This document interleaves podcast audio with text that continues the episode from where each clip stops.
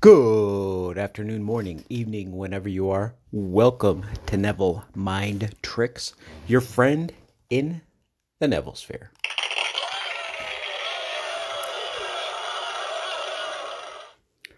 Today we're going to talk about the meat suit. Yes, the meat suit.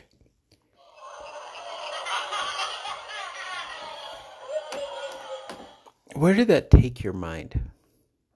Interested. Curious.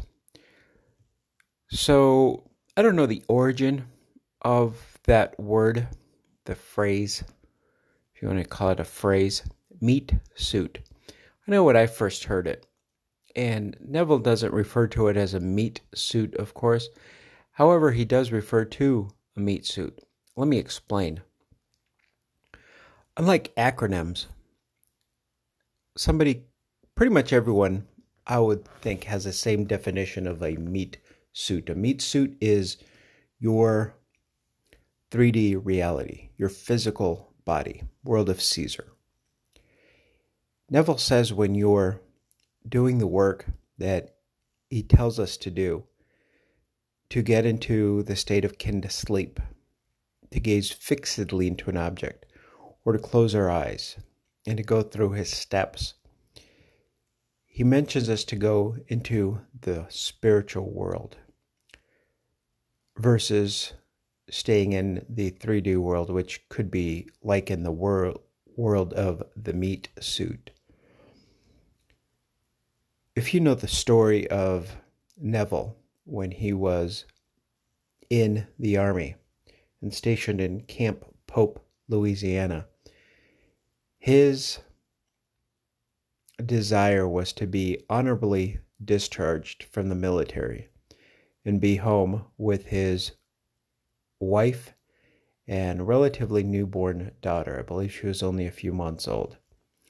So he did this process, and his colonel, I believe it was his colonel, called him in, begged him to stay, but told him that told Neville that he was going to give him a discharge from the army. Neville wrote word for word exactly what he did, wrote a letter to a friend of his who was in a similar predicament. Because at that time during World War II, people could be drafted up until the age of 38, is what I think Neville was. And so he was drafted into the military, and a friend of his wanted to be out. So he, Neville wrote him a letter telling him how he did it, and his friend refu- didn't do what Neville suggested.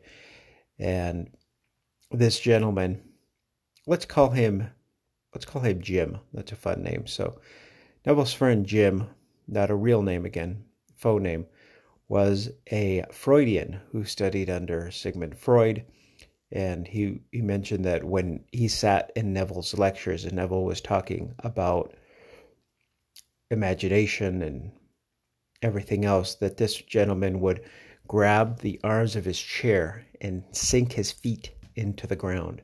So just really be grounded in the reality. The meat suit is all this gentleman was able to relate to. And as a result of that, and not following what Neville suggested that he do, he was in the military for the duration of the conflict. So, interesting lesson today.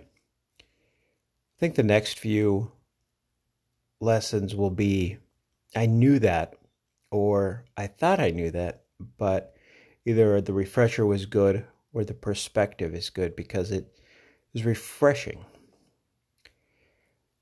So let us go now into a silence, a music filled silence. That's refreshing.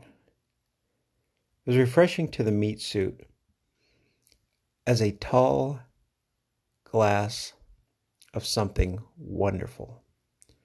After an arduous task, after some time between that moment and your last beverage, the beverage served at your perfect temperature, in the perfect fashion, in the perfect vessel. You take that sip, and a feeling unlike one that you've ever experienced before, or at least not in recent history, overcomes every cell of your body.